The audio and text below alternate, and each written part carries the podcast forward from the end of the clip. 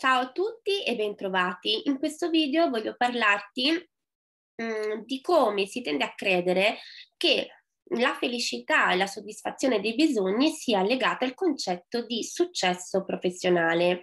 Spesso la nostra ipotesi di partenza è quello che la felicità ci conduca sempre al successo e non il contrario. È vero che eh, la felicità si accosta al concetto di benessere personale, di emozioni positive, ma solo se coloro che raggiungono un maggior benessere tendono ad essere più soddisfatti in più strati della loro vita. Quindi per un concetto di vita super dobbiamo far rientrare comunque i nostri valori, eh, comunque quelli che sono i nostri principi e i nostri bisogni e non un concetto di vita ehm, o di felicità eh, legato a un concetto di successo a tutti i costi, altrimenti potremmo raffigurarci metaforicamente come eh, la persona che con i paraocchi insegue la carota che è legata ad uno step poiché la felicità legata al successo deve dare la sensazione di entusiasmo, di serenità, di soddisfazione, di pienezza, altrimenti otteniamo il suo opposto. E il successo non sempre, attenzione, equivale a qualcosa di esclusivo, di positivo, perché in alcune situazioni si manifesta proprio un effetto che potremmo descrivere come paradossale, ovvero i nostri successi professionali possono causare in alcune situazioni i nostri più indigesti insuccessi. Come nel caso del mio paziente Diego, eh, potremmo definirlo un manager sempre sul ring, che una sera rientrando a casa fu accolto solo dal silenzio e all'ingresso trovò sul tavolino soltanto uno scritto della sua compagna in cui gli diceva che quella situazione di assenza, di silenzio non era più sostenibile per lei e per un po' sarebbe andata dalla sua mamma. Beh, questo spaccato tra un prima e un dopo, quindi tra qualcuno che lo accogliesse comunque tutte le sere e eh, il silenzio assordante che lo aveva avvolto, mh, mm, ha fatto sì che durante il nostro percorso, durante il nostro lavoro fatto insieme, Diego aveva riflettuto su come tutte le volte che lui aveva dedicato tempo, tanto tempo agli affari, alle trasferte, ehm, alle infinite riunioni, in realtà aveva sottratto allo stesso tempo uno spazio importante alla sua compagna. Diego era diventato estremamente egoista, eh, le sue esigenze di facciata erano molto più importanti di qualsiasi altra cosa o di qualsiasi altra persona.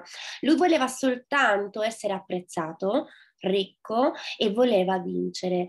Sì, bene, perché proprio anche in queste situazioni si sviluppa, diremmo, un linguaggio di tipo militare, perché tutto ha a che fare forse in qualche modo... Mh, se potessimo dirlo metaforicamente proprio con la guerra e quindi vince il più forte.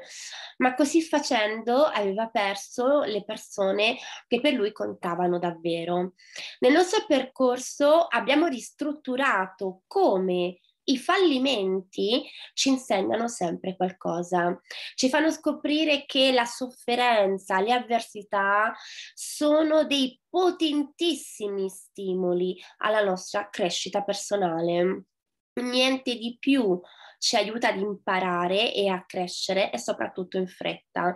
Il nostro sguardo umano verso il dolore, verso la sofferenza è un'esperienza negativa, ma con un bel marchio di eh, giudizio, in quanto dietro a questa condizione errata si cela qualcosa di più nascosto, di più importante, le nostre paure. La paura quindi si verifica proprio quando la vita ci presenta l'inaspettato, una condizione completamente nuova. Potremmo dire allora che in questo affrontare le sue paure, Diego, nel nostro lavoro fatto insieme, ha potuto raggiungere grandi risultati e grandi consapevolezze come uno, che il fallimento è un'opportunità, una nuova chiave di lettura nella sua vita. Due, che quella rottura rottura che c'era stata aveva fatto sì, gli avesse dato la possibilità di rimettere di nuovo le carte in tavola affinché lui potesse comprendere quali cose davvero contassero per lui e affinché potesse di nuovo conquistare la sua compagna per poter vivere poi una vita insieme improntata sulla fiducia, sulla res- serenità, sulla condivisione. Tre, non è detto che l'obiettivo che abbiamo raggiunto nella vita professionale, attenzione, ci indichi che abbiamo fatto le cose migliori per noi stessi. Quindi non accontentarti di essere una goccia, ma diventa l'oceano. E se anche tu, come Diego, vivi solo con la ragione o con la ricerca di apparenti obiettivi, non sentirai mai il soffio e il ritmo della vita nella sua completezza. Molti parlano dei loro bisogni, ma pochi conoscono quali siano. Questa è la vera scoperta, questa è la vera evoluzione della nostra crescita personale. Le porte di un successo appagante e duraturo non si aprono verso l'esterno, ma si aprono verso l'interno. Allora partiamo un po' alla volta, proprio come si fa con gli scrigni, no?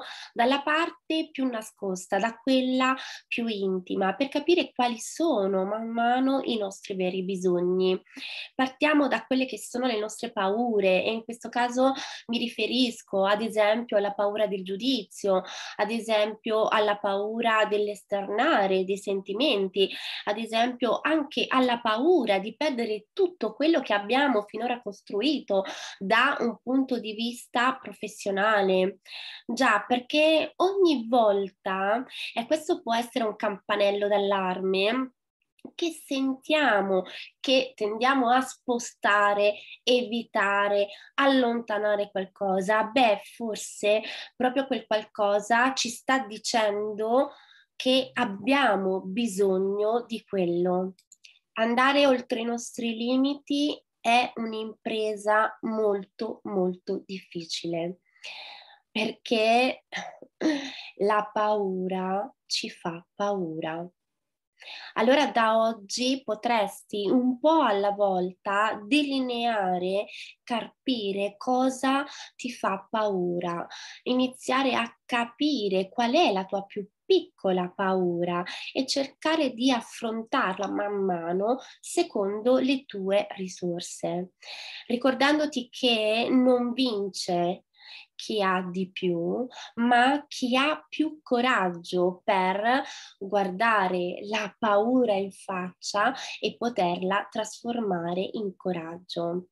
Da oggi hai una nuova possibilità di vita.